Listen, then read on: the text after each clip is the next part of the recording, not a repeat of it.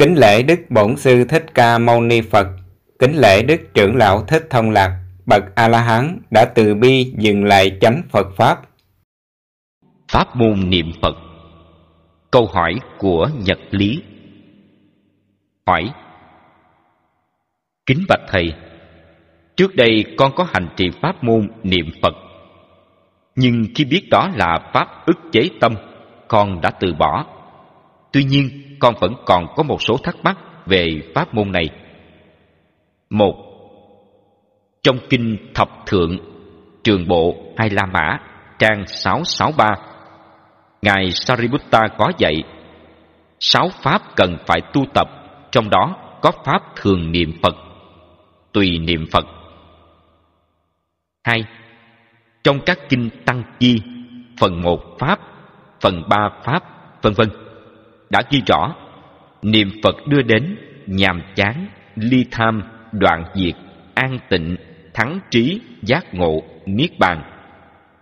Vì thánh đệ tử niệm Phật được tịnh tính, hân hoan, đoạn tận phiền não. Vậy, pháp môn niệm Phật trong kinh Nguyên Thủy với pháp môn niệm Phật của Tịnh Độ Tông khác nhau như thế nào? ba một vị thượng tọa ở Học viện Phật học thành phố Hồ Chí Minh có giảng Người niệm Phật được nhất tâm bất loạn Khi chết được vãng sanh cực lạc Tây Phương Là vị Ana hàm hay trung gian bát niết bàn. Vì thế ở cảnh giới này Vị ấy tu tiếp ngũ căn, ngũ lực, thất giác chi, bát chánh đạo Để có thể nhập niết bàn. 4. Một vị thượng tọa viết trong thanh quy, Niệm Phật là chánh niệm Kính thưa Thầy, Các luận giải này đúng sai như thế nào? Đáp Pháp môn niệm Phật trong Kinh Nguyên Thủy Và pháp môn niệm Phật trong Kinh Tịnh Độ Không giống nhau Vì pháp môn tịnh độ ức chế tâm, Dùng câu niệm Phật tập trung tâm không loạn tưởng để được nhất tâm. Ngược lại, pháp môn niệm Phật trong kinh Nguyên Thủy là tâm tâm niệm niệm qua hành sống của Đức Phật để tâm ly dục ly ác pháp chứ không có niệm danh hiệu Phật như trong kinh Tịnh Độ. Kinh Nguyên Thủy dạy không những niệm Phật mà còn niệm pháp, niệm tăng và niệm giới. Thầy đã giảng trong kinh Tứ Bất Hoại Tịnh Vậy các con hãy đọc lại sẽ rõ nghĩa và cách thức tu tập.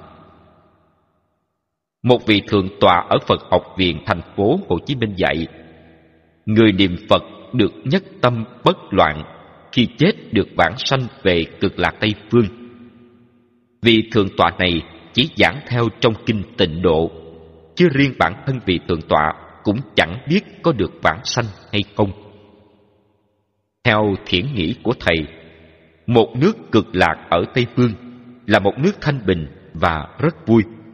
Người dân ở đó tính tình phải hiền hậu, không còn tham, sân, si. Trái lại, người thế gian niệm Phật được nhất tâm, mà tính tình hung ác vẫn còn tâm tham, sân, si, ngút ngàn. Nếu được Phật A-di-đà rước về nước cực lạc, thì nước cực lạc có còn cực lạc và thanh bình nữa không? Các con cứ suy ngẫm, đừng để mình bị lừa đảo, đừng sống trong tưởng các con ạ. Phải sống trong thực tế, đừng mơ mộng ảo huyền, toàn thứ bánh vẽ. Thật sự không ích lợi gì cho kiếp sống hiện tại của con người, các con ạ.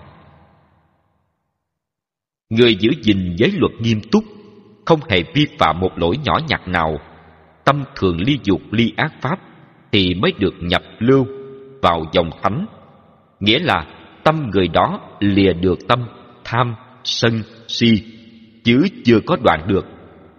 Nếu tâm được như vậy mới được dự vào dòng thánh. Còn không được vậy mà gọi là đắc quả ana na hàm thì không đúng. Pháp môn tu tập ức chế tâm cho hết vọng tưởng mà chứng quả ana na hàm thì thật là sống trong mơ, trong mộng niệm phật là chánh niệm là một điều sai niệm phật chỉ mới tập tỉnh giác trong câu niệm Phật. Tại sao quý vị lại không phân biệt được chánh niệm và tỉnh giác? Chánh niệm là niệm thiện, còn tà niệm là niệm ác. Mười điều thiện là chánh niệm, mười điều ác là tà niệm. Tỉnh giác là tỉnh thức. Nhờ có thân hành niệm tâm tỉnh giác nơi hành động nội và ngoại của thân.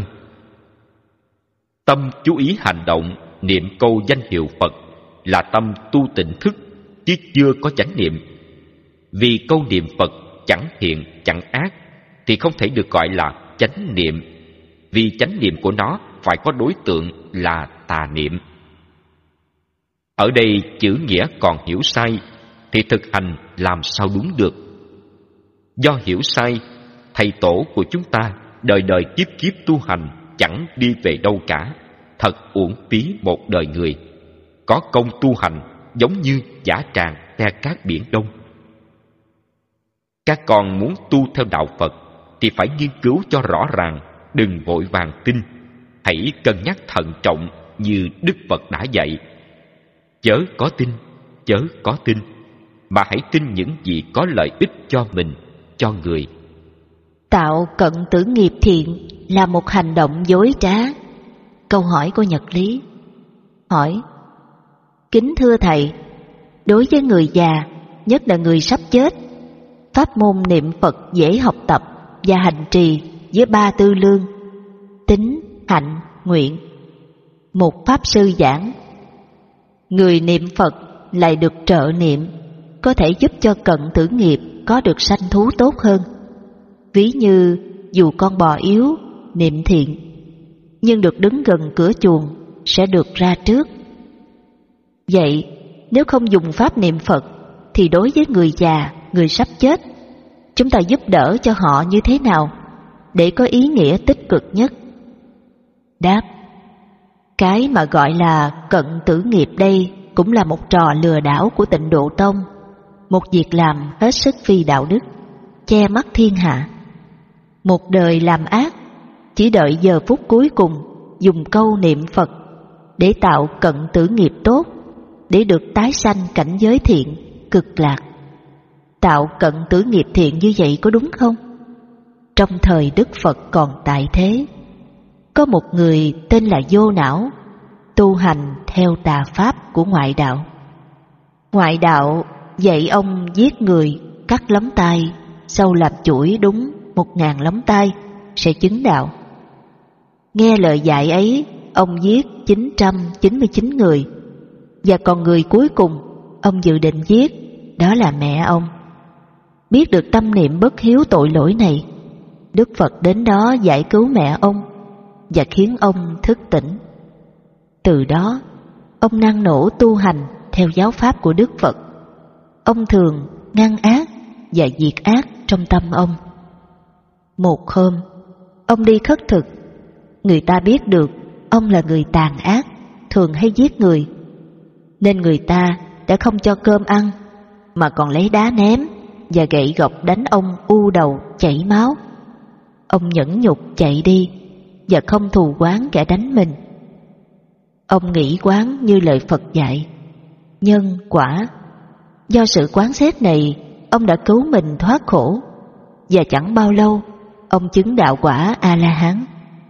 Sự chứng đạo giải thoát này không phải nhờ ai hộ niệm cho ông, mà phải chính ông năng nổ chuyên cần tu tập, ngăn ác, diệt ác pháp, với một tâm nhiệt quyết nồng nàn. Con đường tu hành giải thoát của đạo Phật không thể có sự hộ niệm được, mà phải chính bản thân của người đó tinh tấn siêng năng tu tập.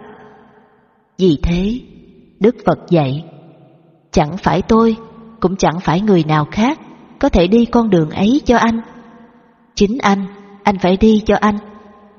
Như vậy, rõ ràng khi còn sống mạnh khỏe, không tu tập, đến khi chết còn gì tu tập cho kịp nữa. Suốt một đời tu tập xả tâm ly dục ly ác pháp, hết sức năng nổ, còn sợ chưa làm xong.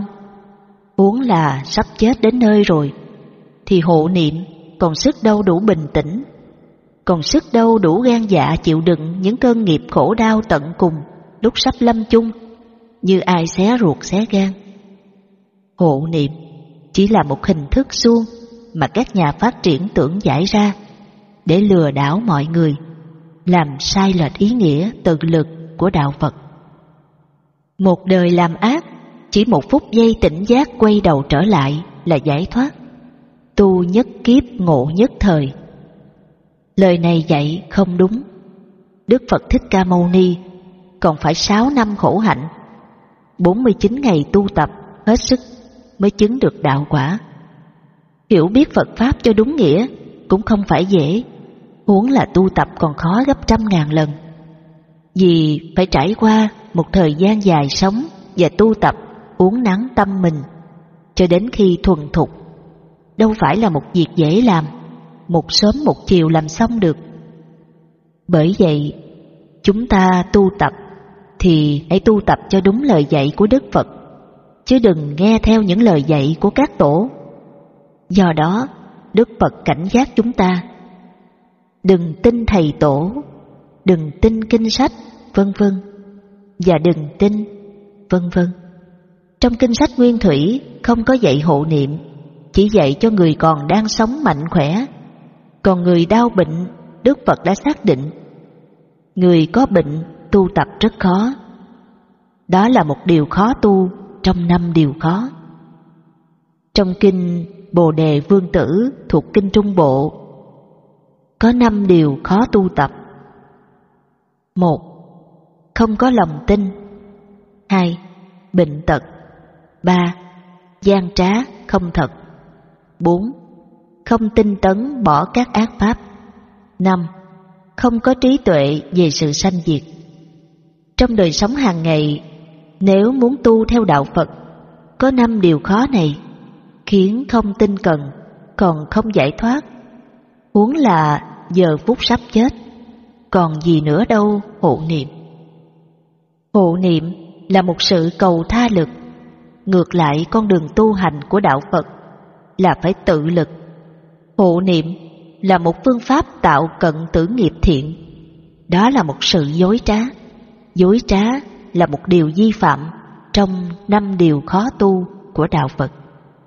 Tóm lại, muốn hộ niệm cho người sắp chết, tốt nhất khi họ còn mạnh khỏe, khuyên họ nên sống trong thiện pháp, nhờ sống trong thiện pháp, huân thành nghiệp thiện. Đến khi chết, nghiệp thiện tiếp tục tái sanh, được sanh vào cõi thiện. Đó là một việc làm chắc chắn. Còn hộ niệm bất cứ một việc làm gì đều là giả dối cả. Hộ niệm mang bản chất giả dối. Chúng ta là những người tu theo đạo Phật, không bao giờ chấp nhận sự giả dối đó. Chúng ta hoàn toàn chấp nhận bố thí Pháp để giúp cho mọi người biết chánh Pháp, biết đạo đức làm người, để họ sống đúng một đời sống đạo đức, nhân bản, nhân quả, không làm khổ mình, khổ người. Sống không làm khổ mình khổ người thì hạnh phúc biết bao. Đến khi chết, bất cứ sanh vào cõi nào, chúng ta cũng đều không làm khổ mình khổ người, thì nơi đó là thiên đàng, cực lạc. Vì vậy, chúng ta không cầu giảng sanh, không cần hộ niệm, chúng ta vẫn được giải thoát. Con nên suy ngẫm lời thầy dạy có đúng thì tin, bằng không đúng thì đừng tin.